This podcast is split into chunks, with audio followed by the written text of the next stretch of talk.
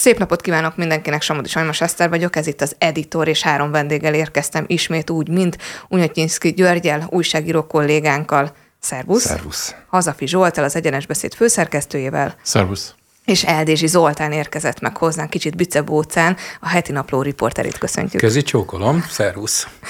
Hát most nem kérnék tőled egy pofont, mert lehet, hogy fájna, még nehezebb lenne, de hát amúgy sem szoktam kapni. De hát akkor csapjunk is a hírek közé. Több mindennel készültünk, és sok hír volt, amit úgy fölvetettem, hogy jó lenne, ha átnéznénk. Hát nézzük meg, hogy meddig jutunk. Az első hír, amivel érkeznék, az az, hogy életveszélyesen megfenyegették Szijjártó Pétert, amelyre a külügyminiszter reagált is. Január 29-én hivatalos látogatása Ukrajnába utazik, és hát kiderült, hogy ő kapott egy hát fenyegetésnek minősülő levelet. Az ukrán hatóságok arról biztosítottak minket, mondta, mondta Szijjártó Péter, hogy a legkörültekintőbb biztonsági intézkedéseket fogják foganatosítani annak érdekében, hogy Ungváron az ukrán-magyar külügyminiszteri találkozót a lehető legnagyobb biztonságban lehessen megtartani. Mikor ti ezzel a hírrel szembe kerültetek, mi volt az első gondolatotok? Hát azért elég, elég sok fenyegetést kapnak egyébként kormánytagok, államtitkárságok, néha közintézményvezetők, és ezekből nem feltétlen van hír, mert ilyenkor a megfelelő hatóságok, hogyha kellő komolynak tűnik a fenyegetés, akkor lépnek, és, és elkapják ezeket az embereket, és legfeljebb a híradóban már, ha bekerül, vagy egyáltalán egy rendőrségi közleménybe bekerül, akkor így, hogy hát igen, valaki halálos fenyegetést tett. Annyi a különbség, ami talán ebből a hírből így, így, így kirajzolódik, hogy a magyar kormány is miért érezte fontosnak ezt, hát egyrészt mutatja ezt a, a bele, bele tudják csatornázni abban a narratívába, ami ez a, van itt a, ú, egy vita Ukrajna és Magyarország között több kérdésben, nem, nem annyira kedveljük egymást az utóbbi időben, így van ez a millió, és hát ezek az ukránok most éppen a, a külügyminisztert szeretnék megmerényelni, ami hát nem hangzik egyébként túl barátságosan, de ezt az ukrán szerveknek egyébként dolga és feladata is mindig ezt felügyelni, a megfelelő biztosítást, vagy a megfelelő biztonságot garantálni. Tehát, hogy ez, ez inkább, a, inkább a hírnek tehát nagyobb a füstje szerintem, mint a lángja, de egy dolog azért még, ami, de mondjátok ti is, hogy a, az szerintem fontos volt, hogy az eredeti üzenetet és hogy mi volt maga a fenyegetés, azt, azt közzétették, mert ez azért utal arra, hogy milyen hangulat tövezi a magyar kormányt, amikor e, e, tehát, tehát Ukrajnában hogyan gondolkodnak a magyar kormányról, hogy ők mennyire, az ukránok szerint mennyire nem támogató a magyar kormány, sőt kifejezetten adott esetben ellenségesen viselkedik, miközben ők egy háborúban állnak Oroszországgal. Zsolt? Hát a, minden társadalom tele van elképesztő feszültségekkel. Engem mindig meglep, hogy Egyesült Államokban milyen mészárlások történnek, és van, nagyon sokszor kiderül, hogy látszólag normális hátterű fiatal emberek mennek be egy iskolába, és mészárolnak le ártatlan embereket. Ezen kívül Nyugat-Európában is szoktak lenni nagyon durva feszültségek. Ugye Németországban volt egy olyan történet, hogy át akarta venni egy szélsőjobboldali csoportosulás a hatalmat. Én ráadásul most hallottam, vagy olvastam egy ilyen hírt, nem tudtam nagyon mélyen utána menni, de hogy most volt Magyarországon is egy ilyen szkéta mozgalom, akik ellen talán ma, éjjel, Pontosan. vagy az elmúlt napokban volt egy eljárás, át akarták venni a hatalmat. Szerintem nagyon helyesen, hogyha ezek igazak, ezek a vádak, nagyon helyesen a rendőrség és a TEK lecsapott rám, saját útleveleik voltak, fegyvereik voltak. Ugye Magyarországon is volt arra példa, ami engem mélyen megrázott több év, majdnem egy évtizeddel ezelőtt, amikor roma honfitársainkat teljesen gyalázatos módon az éjleple alatt sunyin megölték. Tehát, hogy tele vannak a társadalmak ilyen feszültségekkel, miért ne lenne még inkább tele egy olyan társadalom, amely hát egy honvédő háborút vív, és tele lehet a ukrán társadalom is feszültségekkel, ráadásul amennyivel én tudtam foglalkozni az ukrán politika sokszínűségével, ott is van nagyon erős szélsőjobbos mozgalom, és ott is van egy olyan ö, fegyveres, félfegyveres, paramilitáris vonal a az ő történelmükben, amiben ezt ki lehet nézni, amit nyilván ez a mostani ö, háború, amiben most egyre inkább, mintha kezdjenek vesztésre állni az ukránok, nagyon sok embernél gondolom a feszültséget és a, az őrületet feljebb csavarja. Lehet, hogy csak egy üres fenyegetés volt, de lehet, hogy valódi fenyegetés van mögötte. Remélem, hogy ezt tudják a helyi hatóságok kezelni. Csak egy gyors gondolat, amit mondtál erről a paramilitáris, meg szélsőjobbos vonalról. Jellemzően őket szokta, az ő szerepüket szokták Magyarországról felnagyítani. Igen. Tehát amikor a, eltávolítják a, a Turul szobrot, ilyesmi, ezek jellemzően szélső jobboldali akciók, és mégiscsak, és közben meg mégiscsak az ukrán állammal azonosítják, vagy azt a látszatot keltik, mint hogyha ebben, ennek az, ennek az, az ukrán államnak közel lenne az ilyen Az ukránok egy újjászülető állam, ugye nagyon sokáig nem volt államiságuk, és ők most mennek el azon az úton, hogy most kezd nemzetté válni. Van, aki azt mondta, hogy a Jászberény Sándor író, aki sokat volt ott kint, ő azt állította nekem, amikor beszélgettem vele, hogy gyakorlatilag, ugye ez egy sok nemzetiségű ország Ukrajna, ez a mostani háború, ez valamilyen szinten összekovácsolja amúgy a társadalmat, de most van egy ilyen nacionalista éle is ennek a háborúnak, amiben nyilván a szélsőségek is beszoktak csúszni. Zoli? Ugye azt szokták mondani, hogy amelyik kutya ugat, az nem harap, és ugye ebben a levélben, amit én most itt közben kikerestem, például azt írják, hogy Isten megbocsájt az ukránok, nem, és hogy Szijjártó kezdjen el megbízni valakit azzal, hogy készítsen neki méretre szabott koporsót. Tehát akár legyinthetnénk is erre a dologra, hiszen valaki meg akar ölni valakit, akkor az nem mondja meg előre, általában, de azért én egy dologra, anélkül, hogy riogatni akarnék bárkit, pláne nem a külügyminisztert, egy dologot azért elmondanék, hogy nekem volt alkalmam 30 évvel ezelőtt katonaként együtt lenni ukrán katonákkal. Konkrétan mezei futóverseny volt, öt vagy hat országból jöttünk össze, és mindenki úgy kezelte ezt, a csehek is, a magyarok is, a németek is, hogy most akkor ez egy jó buli, majd utána birkapörkölt van, egy kicsit majd ott rohangászunk a mezőn. Kivéve az ukránokat, akik megőrültek azért, hogy ők legyenek az elsők, és halál komolyan vették minden egyes parancsot, amit az előjárójuk kiadott nekik, és jól láthatóan, talán a, a szerb mentalitáshoz tudnám hasonlítani, a medencében jól láttuk a vízilabdásoknál, tehát az ukránok végtelenül komolyan gondolták azt a versenyt is, hogy emiatt az egy miatt nem Szijjártót féltem, azért, azért vannak ott körülötte a titkosszolgálati szakemberek ukrán és magyar oldalút meg fogják védeni, de én attól tartok, hogy ez a fajta mentalitás majd nem a magyar kormányra fog visszacsapni, hanem a magyarokra úgy általában. Hát nem azt szokták mondani, hogy a külügyminiszter hülye, hanem ilyenek a magyarok. És ez most nem az ő véleményeket erősítem, csak mondom, hogy hogyan gondolkodhatnak. Úgyhogy én emiatt, emiatt venném egy kicsit komolyan ezt a fenyegetést, nem is a 29 találkozóra vonatkozóan, hanem az előttünk álló évekre vonatkozóan, és Zsolt is mondta, ott formálódik egy nemzetállam. Lehet, hogyha az a nemzetállam tízszer akkora, mint mi vagyunk, nem lenne nagy baj, ha nem lennénk volt, velük. Volt nagyjából egy évvel ezelőtt egy Euróbarométer felmérés, ami pont ezt, ezt is mérték, hogy akkor a magyar kormányjal, magyar kormányról hogyan vélekednek Ukrajnában, illetve általában a magyarokról, és az, általában a magyarokról ott is kicsit romlott a, a, a megítélés, de hát a, a magyar kormányról az jó erősebben, de hogy igen, tehát hatással van egymásra a kettő. Igen. Ez mérhető is. Hát igen, és nem minden magyar mellett vannak ott a biztonsági emberek, igen. hogy megvédjék.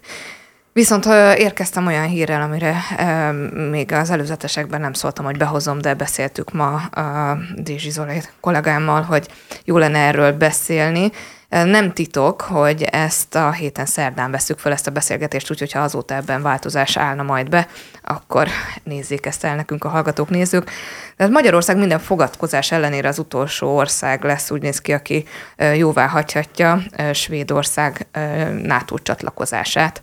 És ami még érdekesség, hogy Tobias Billström, svéd külügyminiszter azt mondta, jelenleg nem látnak okot arra, hogy Orbán Viktorral tárgyaljanak, hiszen Orbán Viktor szeretett volna beszélgetni vele, kiszivárgott állítólag a levél, hogy meghívom önt, hogy a lehető leghamarabb látogasson el Magyarországra, hogy véleményt cseréljünk minden közös érdekű kérdésről. Nem olvasom fel az egész levelet. Hogy látjátok egyébként ez, milyen üzenet, akár egyik oldalról, akár másik oldalról Orbán Viktor most nyitott volna, viszont a svédeknél meg azt mondják, hogy ezt most köszönöm. Vajon mi van előrébb? Én onnan kezdeném ezt, hogy ugye egy csomószor hallottuk hivatalos magyar személyektől, hogy nem mi leszünk az utolsók, akik majd ratifikálják Svédország NATO csatlakozását, mint kiderült, de. Tehát ezek szerint azokkal a törökökkel, akikkel elvileg mi közösen gondolkodtunk ebben a kérdésben, mégsem gondolkodtunk annyira közösen, mert hogy akkor valószínűleg szóltak volna, hogy mi hétfőn délelőtt tízkor elfogadjuk a csatlakozást, és akkor mi hétfő délelőtt kilenckor elfogadhattuk volna. Valószínűleg nem történt meg ez az egyeztetés. Az meg, és nem akarom elvenni a kollégák mondani, de nyilván ugyanezt mondanák, az meg, hogy Svédországból ide üzenték, hogy köszi, akar veled a nem tudom kitárgyalni, mi nem, hát ez szerintem ciki. Igen, tehát a nemzet előrébb kellene, hogy legyen.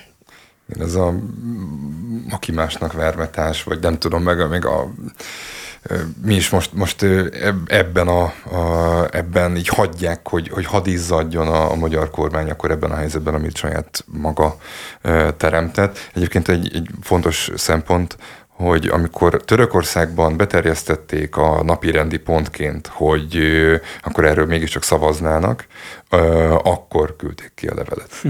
Tehát aznap, aznap küldték ki a levelet, a meghívó, meghívó levelet. Tehát, hogy igen, ebben egyeztetés különösebben nem volt, de hát ez, ez azt jelentette, hogy igen. És Törökország meg lecsapta a labdát. Nem ők lettek az utolsók. Igen. Tehát, hogy ez egy, ez egy, ez egy ilyen hú, elég kellemetlen dolog, és igen, tehát azzal, azzal a részéről egyetértek, hogy, hogy most hagynak, hagyják a magyar kormányt, most mondanám, hogy minket, de hagyják a magyar kormányt, hogy, hogy ebben akkor izzadjon egy kicsit. Hát jó, csak Igen, ez... ilyenkor ugye mindig az a kérdés, hogy mi van előrébb. Mi van előrébb, Zsolt, szerinted a néped, vagy pedig az, hogy megmutasd, hogy megleckéztetlek? Az a helyzet, hogy nekem mindig egy nagy kérdés, hogy a, amit látunk uh, nyilvános politikai színdarabot, mi van mögött? A mögött mi van? Mert nekem a Svédországgal való kapcsolata Magyarországnak, ott egy nagyon nagy talány, hogy egyszer úgy volt, hogy F-16-os gépeket vásárol Magyarország, és elő volt készítve, és egyszer csak egyik pillanatról másikra Grippen típusú vadászgépeket vásárolt Magyarország. Annyit érdemes tudni erről azon túl, hogy én a Top Gun sorozatnak nagy rajongója vagyok, hogy azért az F-16-osok valódi fegyveres harcokban vettek részt. A grippenek azok állítólag jó repülőgépek, vadászgépek, de nincs harci helyzetben, legalábbis amikor azt megvettük tapasztalat. És azóta akkor volt egy Grippen vizsgálóbizottság, nagyon sokat cikkeztek róla, de mai napig nem tudjuk, hogy mi történt, hogy egyik pillanatról a másikra Magyarország egy ilyen nagyon-nagyon fontos nem csak katona diplomácia, hanem diplomáciai lépést meghúzott. Nekem ugyanez a probléma van, hogy, hogy nem tudom valójában, hogy Magyarország miért blokkolta Svédországnak a, a, a csatlakozását a NATO-hoz, vagy hát annak a ratifikációját. Az egyértelmű, hogy valami együtt mozgás van Törökországgal, de én meg nem tudom mondani, hogy mi ebben a Magyarország érdeke. Tehát előbb-utóbb azt mondták, hogy ratifikálni akarjuk, amik így előjöttek, így váratlanul indokok, hogy hát a magyar parlament Fidesz frakciójában hát kételyek léptek fel egy olyan frakcióba, amelyek olyan törvényeket képesek megszavazni, hogy pénteken benyújtják és hétfőn elfogadják, komplett iparágakat átszervezve, ott nagyon nehéz azt nekem elhinni, hogy így úgynevezett mezei képviselők forgolódtak az ágyukba éjszaka, hogy ú, a svédek most felvegyik el, ratifikáljuk-e, nem, hát milyenek a svédek, meg stb. Tehát, hogy ezek az indokok nekem nem voltak valósak, vagy hát nagyon nagyon ö, ilyen faramúciúnak bullshit generátor által megindokolt indoknak tűnnek. Tehát én nem, én nem látom át ezt a játszmát, hogy miért volt ez Magyarországnak eddig jó. Észrevétel. Törökországnál is ugyanezt, Törökország esetében is ugyanezt történt. Erdoganék már úgy kommunikáltak, hogy igen, ők, ők úgy látják, hogy, hogy valahogy így előre jutottak a tárgyalások Svédország. Ugye svédektől azt kérték, hogy a, a kurd menekülteket, akik jellemzően politikai menekültek, mert a kurt, kurt pártnak a tagjai, és akkor ők Svédországból menekültek, hogy őket, őket adják ki, ne fogadják be a jövőben a, ezeket a, a vagy hasonló, hasonlókból hozzájuk menekülő személyeket, ami hát nem annyira egy, de, tehát Svédország egy demokrata hozzáállásával ezt annyira nem, nem szemlélte jól. De a, uh, és ez, volt a, ez volt a Törökország De ott volt még a Amerika felé volt nekik egy kérésük fegyverbeszerzés. Igen. És uh, zöld utat kap kaptak. Talán erről te többet tudsz? Nem, nem tudok bologat. többet.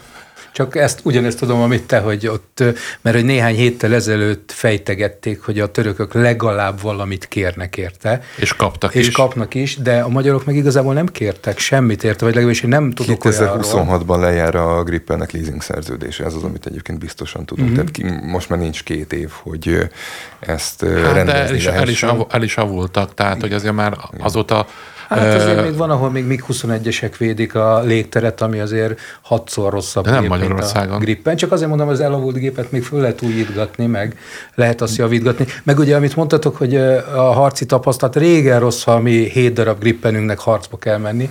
Tehát ezt már annak idején is, azt nem mondom, hogy optikai tuningként vásárolták, de hogy egy-egy kósza betolakodó elfogására például. Tehát azért tudjuk, hogyha az ukrán hadsereg megindulna az ő lég, légierejük felénk, akkor ez a hét Grippen ez pontosan négy percig tudná tartani az országot, de amit én viszont tényleg nem értettem ebben a sztoriban, hogy azt én elfogadom, hogy a svédek és a magyarok között voltak csörték az elmúlt években. A, politik, a, politika, a svéd politikai elit egy része, és a magyar politikai elit egy része között. És ez egy csúnya beszólásokkal kísért csörték voltak. Én azt megértem, hogy ez oda-vissza megy. Csak azt hiszem, hogy az, hogy nem ratifikáljuk a NATO csatlakozásukat, tehát ha úgy tetszik, az egész NATO-t gyengítjük, az szerintem sokkal nagyobb volumenű dolog, mint ami miatt mi összevesztünk velük. Tehát ezt ha élettem volna, megszavaztam volna, és akkor utána az egyéb frontokon pedig nekem is vannak tüskéim a svédekkel szemben, biztos én is visszalőnék, és ez tök rendben van, csak nem ezzel, mert ez szerintem annál komolyabb dolog. Láttam, felhúztad a szemöldöködet, Zsolt. Hát, hogy milyen, igen, hogy milyen Lehet a svéd kézilabdásokra Én nekem is ezt gondolt, mert úgy tudom, hogy nagy kézilabda rajongó vagy. A, Hatalmas.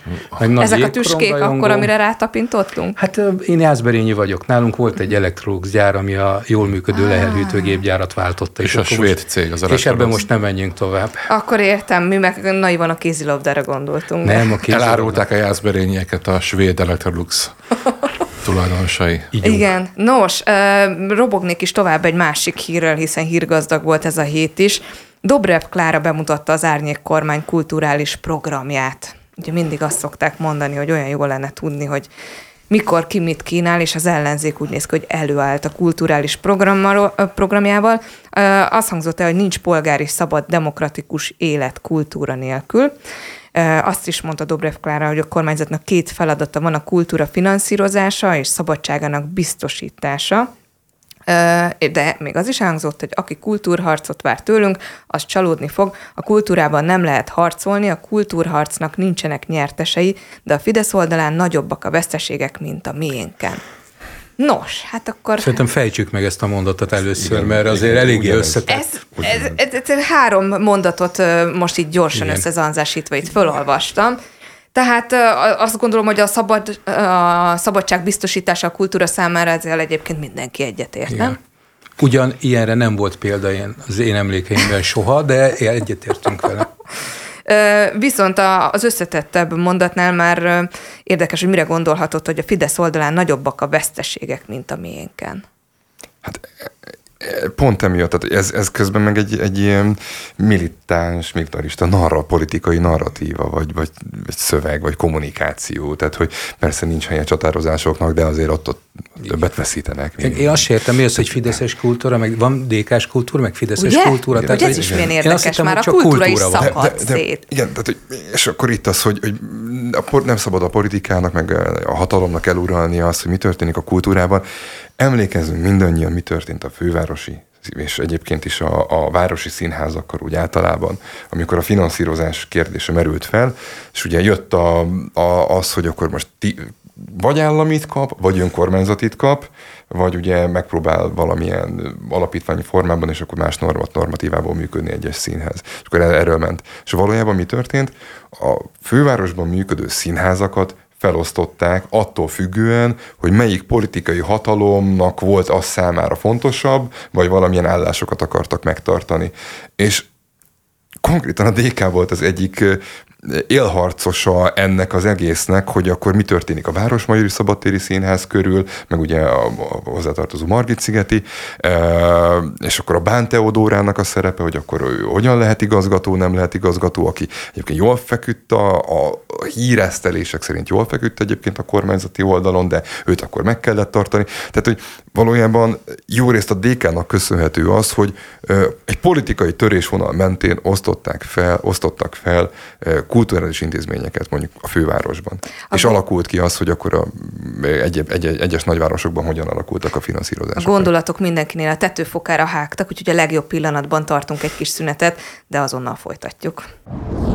Ahogy ígértem, folytatjuk. Ez itt az editor, én Somodi Sajnos Eszter vagyok, három vendéggel beszélgetek a stúdióba, úgy pedig, mint Unyatyinszki György, Hazafi Zsolt és Eldési Zoltán, és uh, roppant izgalmas pillanatoknál szakítottuk meg a, a beszélgetést, még hozzá annál, hogy hát a kultúrába is ezek szerint van bal, jobb oldal, ellenzék, DK, Fidesz, milyen kultúra, és a többi, és a többi, de visszadom a szót, Gyuri, hogyha még folytatnád. Ugye ott, ott, ott hagytuk abban, hogy ott, ott érkezett a szünet, hogy akkor a DK-nak mi, mekkora szerepe volt abban, hogy kiéleződjön ez a, politik, tehát a politikai törésvonalak megjelenjenek még inkább a kultúra terén, és akkor az intézmény, intézményeket felosztották a, az oldalak között.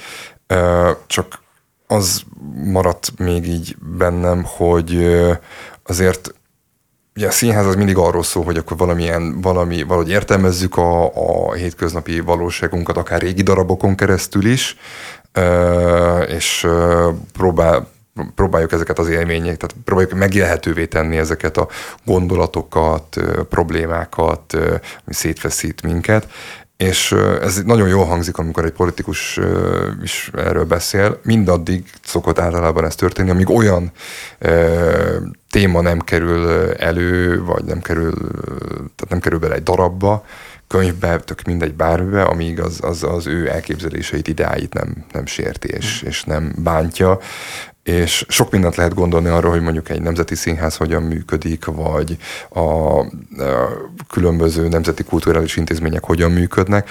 A DK kifejezetten hangos szokott lenni azzal kapcsolatban, hogy ezekben az intézményekben akkor eh, mit, miért, hogyan döntenek. Értem, magánemberként is el tudom képzelni, mi az, amivel lehet, vagy nem lehet egyetérteni. Nekem is vannak ilyen dilemmáim, mint mindenkinek, de ez úgy nem mutat jól. Tehát, hogy több persze lehet egy ilyen programot prezentálni, de ami eddig történt, meg ahogyan ö, nyilatkoznak, meg ez, ez egyszerűen nem, nem tudom összefésülni. Nem tudom összefésülni a DK-val. Fiúk? Ráadásul a kultúra, ugye van egy régi mondás, nagyon régen hallottam, hogy a kultúra színházban végződik, a WC-ben kezdődik. Tehát, hogy gyakorlatilag nagyon fontosak, de a kultúráról beszélünk, akkor nekem az, hogy miért nem ellenőrzi senki, hogy miért nem szedik össze az emberek a kutyaürüléket az utcáról? Miért van az, hogyha, mert tudok nyéklátházáról olyan embereket, akik soha életükben nem jutottak el színházba, de azt ő is, ők is látják, hogy gaz van az árokparton. Nekem ez mind beletartozik a kultúrába. A beszédkultúránk, ahogy kommentelünk egymással. Itt mindenki elküldhet az anyjába mindenkit teljes lelki nyugalommal, szólásszabadság van. Szerintem a színházak nagyon fontosak, meg mindenki a kultúrát elsősorban rájuk érti, de ez csak egy annyira szűk szeret. A kultúra árnyék miniszternek szerintem ennél, ennél jóval több mindennel kellene foglalkoznia. Ha egyáltalán lesz, mert én azt sem tudom, hogy ki lett, mert elolvastam ezt a cikket, de az egy nem volt beleírva, hogy ki lesz a kulturális árnyék miniszter. Nyilván ez az én ö, fogyatékosságom, hogy nem tudom, pedig, ö, pedig lehet, hogyha komolyan vesszük az árnyék minisztériumokat, akkor lehet, hogy jó lenne az árnyék minisztereket mindegyiket bővebben ismerni. Nem is tudom, miért nem ő tartotta ezt a sajtótájékoztatót, ha az ő feladata lesz majd egyszer ez a dolog. Zsolt? Hát azért van valamiféle kultúrharc, tehát hogy nem megvédve Dobrev Klárát, mert nem hinném, hogy az én védelemre szorulna, de az tény, hogy vannak ellentmondásos események. Nekem a mai napig nagyon-nagyon fura volt az, hogy Elsimon Lászlót, ahogy elküldték a Magyar Nemzeti Múzeum éléről, mert noha mindenben megtestesíti a László a Fideszes kádert, én azt láttam, hogy amikor átvette elképesztő elánnal kezdte el a múzeumi rendszert valamilyen módon láthatóvá tenni, miközben ez egy régi műfaj a múzeum, nagyon sokan elmondják azt, hogy, hogy, hogy nagyon avittassá vált a múzeumi kultúra, és ő elképesztő lendülettel próbált életet lehelni abba a hálózatba, hogy a Nemzeti Múzeumhoz tartozik egy nagyon széles vidéki hálózat is, és ahhoz képest, ami miatt kirúgták, az számomra piszlicsári, gyarázatos történet volt. Egy olyan kiállítás son levő fénykép miatt, amit Orbán Balázs, Orbán Viktor politikai igazgatója, tehát nem ő az igazgatója Orbán Viktornak, hanem az Orbán Viktornak van egy ilyen beosztottja, akit azt mondják, hogy Orbán Viktor politikai igazgatója, nyitott meg, és tehát ilyen értelemben rátette a pecsétet, hogy mekkora nagy szám, hogy ilyen e, nívós, színvonalas kiállítás jön a Nemzeti Múzeumba, amiatt gyakorlatilag kirúgják utána egy műbalhé után e, Simon El Lászlót, és e, hogy ez miért? Ami nekem nagyon érdekes az, hogy beszámolnak arról humoristák, hogy nem engedik be őket művelődési házakba. Ez, ez is azért azt mutatja, hogy egy, egy nagyon-nagyon fura rendszer van. Nyilván semmi nem fekete, nem fehér, de azért mutatja azt, hogy itt a kultúrában a hatalom azért benne van, és hogy vannak teljesen irracionális események, történések, ami engem nagyon-nagyon meglep, és amúgy valamilyen szinten ö, ö, örülök annak a jelenségnek, hogy fiatalok ö, teljesen váratlanul ki tudnak törni a semmiből. Én egy olyan rendszerben nőttem fel, a Kádár rendszer utolsó generációja vagyok, amikor, a, amikor az alternatív zene azért valamilyen szinten el volt nyomva, csókosok tudtak stúdióhoz jutni, csókosok tudtak jó lemezszerződéseket szerezni, tehát hogy egy ilyen elitista, irányított elitista rendszer volt például a könnyű zenében is. Most Azaria, Betonhoffi, Judlo és sokan mások meg tudják úgy csinálni a szerencséjüket, hogy semmilyen állami támogatást, semmilyen politikai támogatást nem kapnak. Tehát, hogy azért van Magyarországnak, a kultúrának egy olyan szegmense, ami teljesen szabad, és van egy olyan szegmense, ahol azért vannak irracionális döntések. Ilyen értelemben nyilván egy hatalomba készülő politikai erőnek valamit kell mondani erre a dolgokra. Amúgy, amit elmondott a képviselőasszony, azért az egy ilyen, hát ilyen bullshit-szerű történet. Szerintem azt tíz évvel ezelőtt is el lehet mondani, meg tíz év múlva is el lehet Azt mondani. mondják, tudod, hogy az egyszerű üzenet talál be a szavazónál, lehet azért De én nem értettem ezt az egyszerű üzenetet, pont az volt én a azt, Nekem az a kérdés, hogy amúgy most ez tömegeket érdekel-e? Tehát... Hát nem gondolnám. Hát addig, amíg konkrét intézkedések nem tartoznak hozzá, addig tényleg csak egy bullshit marad. Igen és megint csak arra, hogy amiről, amiket, amiről te beszéltél, hogy akkor itt a... Hozzáteszem, hogy az egész magyar közéletnek gondolom az, hogy ma már a, a vita színvonala, meg ami van, az egy ilyen ja, nagyon közhelyes, tehát mind a kormányzati, mind az ellenzéki Igen. oldalról, tehát most nem a Dobrev Klárára szeretem ráhúzni a vizes lepedőt, hanem Szerintem mind a ketten eh, le tudnátok ülni, azt mondjuk, itt egy fideszes politikus, le tudnátok írni, hogy mit fog, mit fog mondani, Brüsszel, Soros, stb. Eh, itt egy ellenzéki politikus mit fog mondani, diktatúra van Magyarországon, autoritár rendszer, stb. stb. És egy egész sekélyes igen. gondolatok vannak, elnézés összevadva ja, Teljesen egyet, bocsáss meg. Ja, nem, hát csak azt akartam mondani, hogy annyira egyetértek Zsoltal, hogy nagyon, mert szerintem, ha én ellenzéki vezető lennék, nem leszek, akkor megpróbálnék valami konkrétumokat mondani. Tehát ez, hogy működjön minden szabadon, hát ezt igazából nem is kéne ígérni, ennek így kéne lennie, de hogyha van egy olyan konkrét eset, ha már kultúrát akarna az ellenzék dolgozni, akkor Nem volt olyan régen az a bizonyos nemzeti színházas baleset. Én nem látom, hogy ők vinnék ezt az ügyet és ütnék a vasat.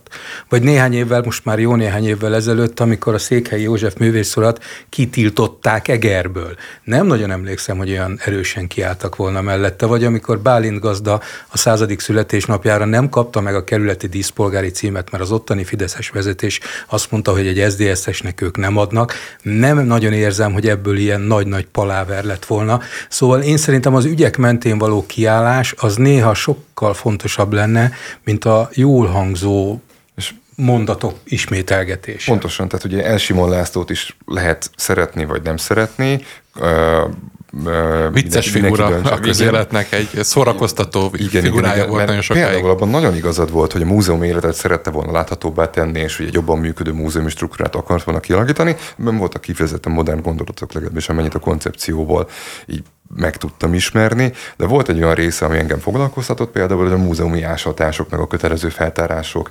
Ezeket a rendszereket úgy nyírták és alakították át Elsimon Lászlói hathatós, Elsimon László és körének hathatós közreműködésével. De akkor nem, ami, mint, nem mint múzeumi igazgató, akkor még politikusként, nem? Igen, akkor még politikusként ebben igazad van, államtitkári pozíciói voltak. Szóval, hogy ezt úgy nyírták ki, hogy ez nagyon sok vidéki múzeumnak és a vidéki múzeumokhoz tartozó régészeknek a megélhetését, keresetét befolyásolta, mert kifejezetten nagyokhoz, nagy, sok esetben kifejezetten régészeti magánvállalkozásokhoz irányították volna azokat a munkákat, ilyen kötelező feltárások, stb.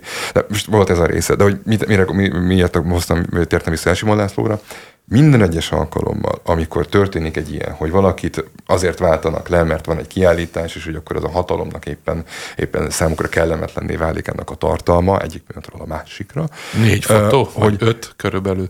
Egye meg a fene, ilyenkor is nem Elsimon László mellett, hanem egy elv mellett lehet kiállni és nem történt meg, és minden egyes alkalom, amikor valaki azt mondja, hogy kiállunk a kultúra szabadsága mellett, a kultúra az nem Elsimon László, tehát nem az ő nevéhez kell kapcsolni feltétlenül, már bocsánat, nem Elsimon Lászlót akarom megsérteni, ez, ez most csak így, hanem hogy a, több, a kultúra több, mint Elsimon László. Uh-huh. És hogyha éppen egy Elsimon Lászlót is elküldenek, az a kultúra számára akkor abban a ponton egy, egy veszteség, amikor az ügyet nézzük önmagában, hogy miért történik ez.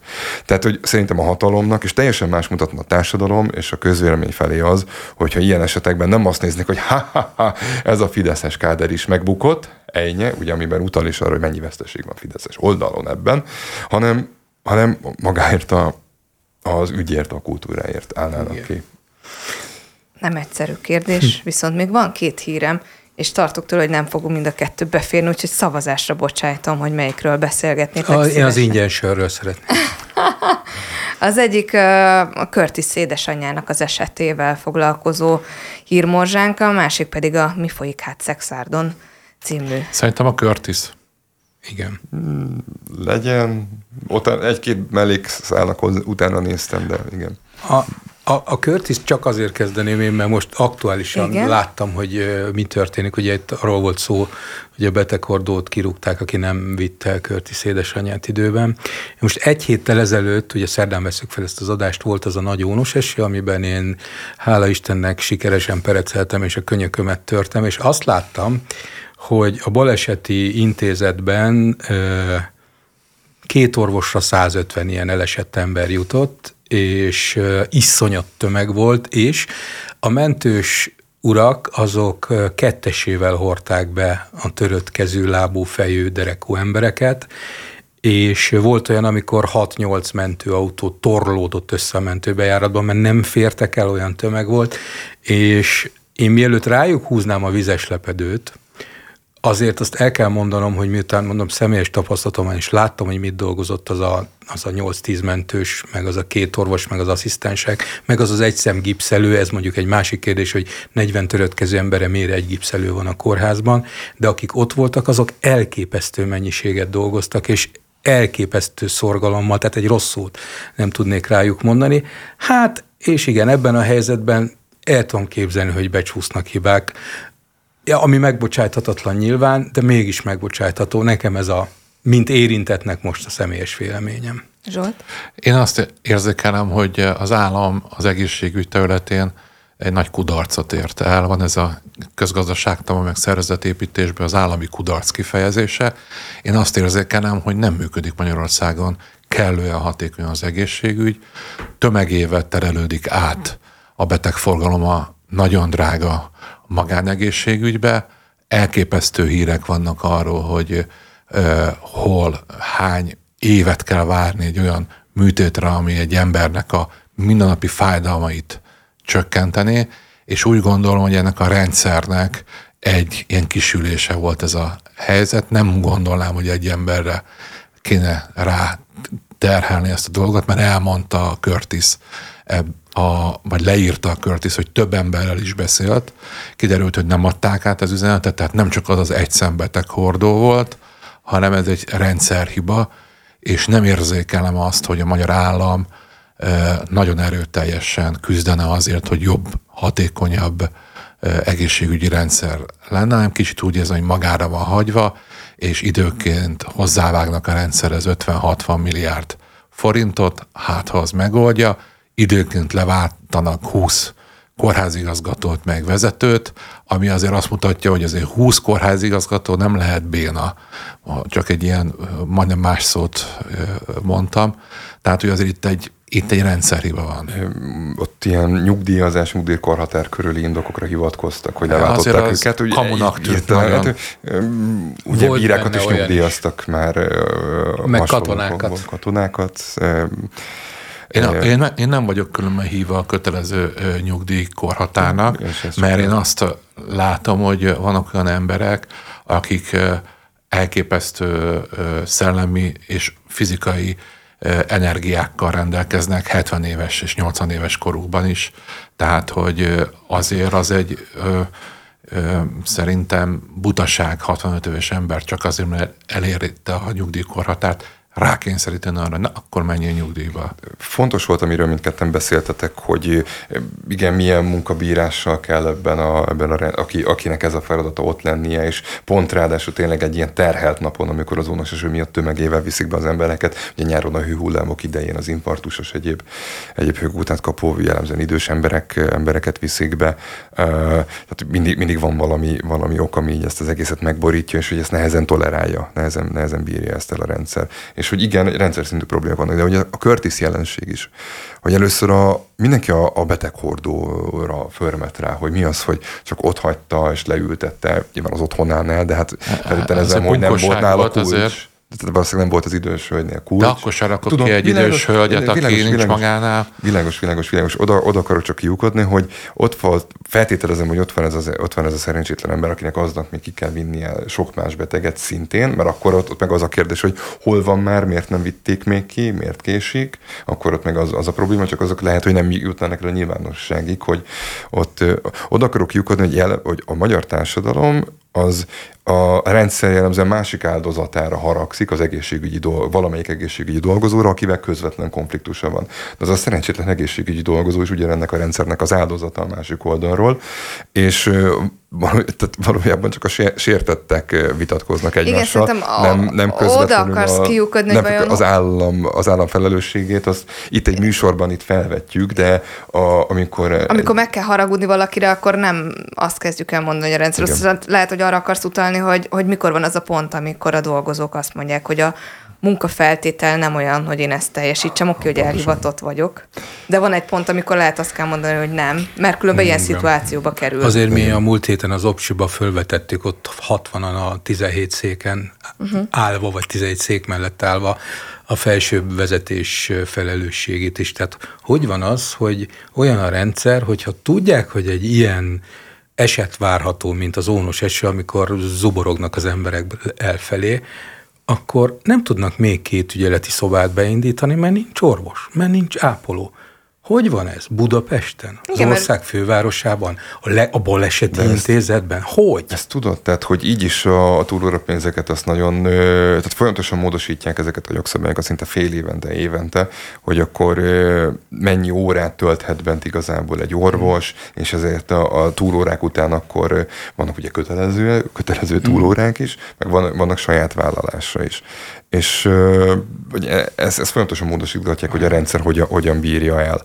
Volt ugye egy másik sztorink, ami végül most akkor nem kerül bele, a Szexárd az egy nagy csomag lett volna, igen, és ott igen. is egy, egy szociális otthon sztoria is volt, hogy a szociális otthonnak az igazgatója az ellenszolgáltatásért korrupció kenőpénzért vett fel, fel az otthonba van. időseket. Ez is, egy, ez is egy olyan eleme egyébként az egészségügyi rendszernek, hogy azért van ilyen helyzetben, hogy kvázi majd, hogy nem élet és halál ura, egy, egy ilyen otthonnak az igazgatója, hely. mert nincs, tényleg nincs egy. Négyszeres túljelentkezések vannak az országban. Viszont a családok meg nagyon sok szituációban nem tudják megoldani Igen. ezt a problémát, Igen. és ők meg hajlandóak is fizetni. Igen, viszont ez nem egy új probléma, Igen. tehát a mostani a fölmentése véget, ez, ez már 30 éves Világ... ilyen mint, mint ahogy nem volt elég bölcsödei ellátás, és ott is hír lett az, hogy aki segített egy kicsit a bölcsödevezetőnek, az számíthatott arra, hogy fölveszi a gyermekét. Tudom, hogy nem mindenki bújja a szociális portál, portált, ami gyakorlatilag ez egy ilyen közétételi, meg hivatalos oldala annak, hogy mi történik a szociális intézményekben, milyen intézkedéseket, milyen engedélyeket adnak ki, és hogy hol milyen büntetések voltak. E, gyakorlatilag két-három naponta jönnek ki csomagban azok, hogy hol milyen ellenőrzések voltak, és rendszeresen, tehát hogy ezeknek a, ezeknek a büntetéseknek, meg eljárásoknak hogy a, a fele, de minimum a harmada attól függ, ezek mind-mind-mind idős, otthonok, idős otthonokról szólnak, vagy tárgyi, vagy személyi feltételek nincsenek meg, vagy vagy túl sokan vannak egy-egy otthonban.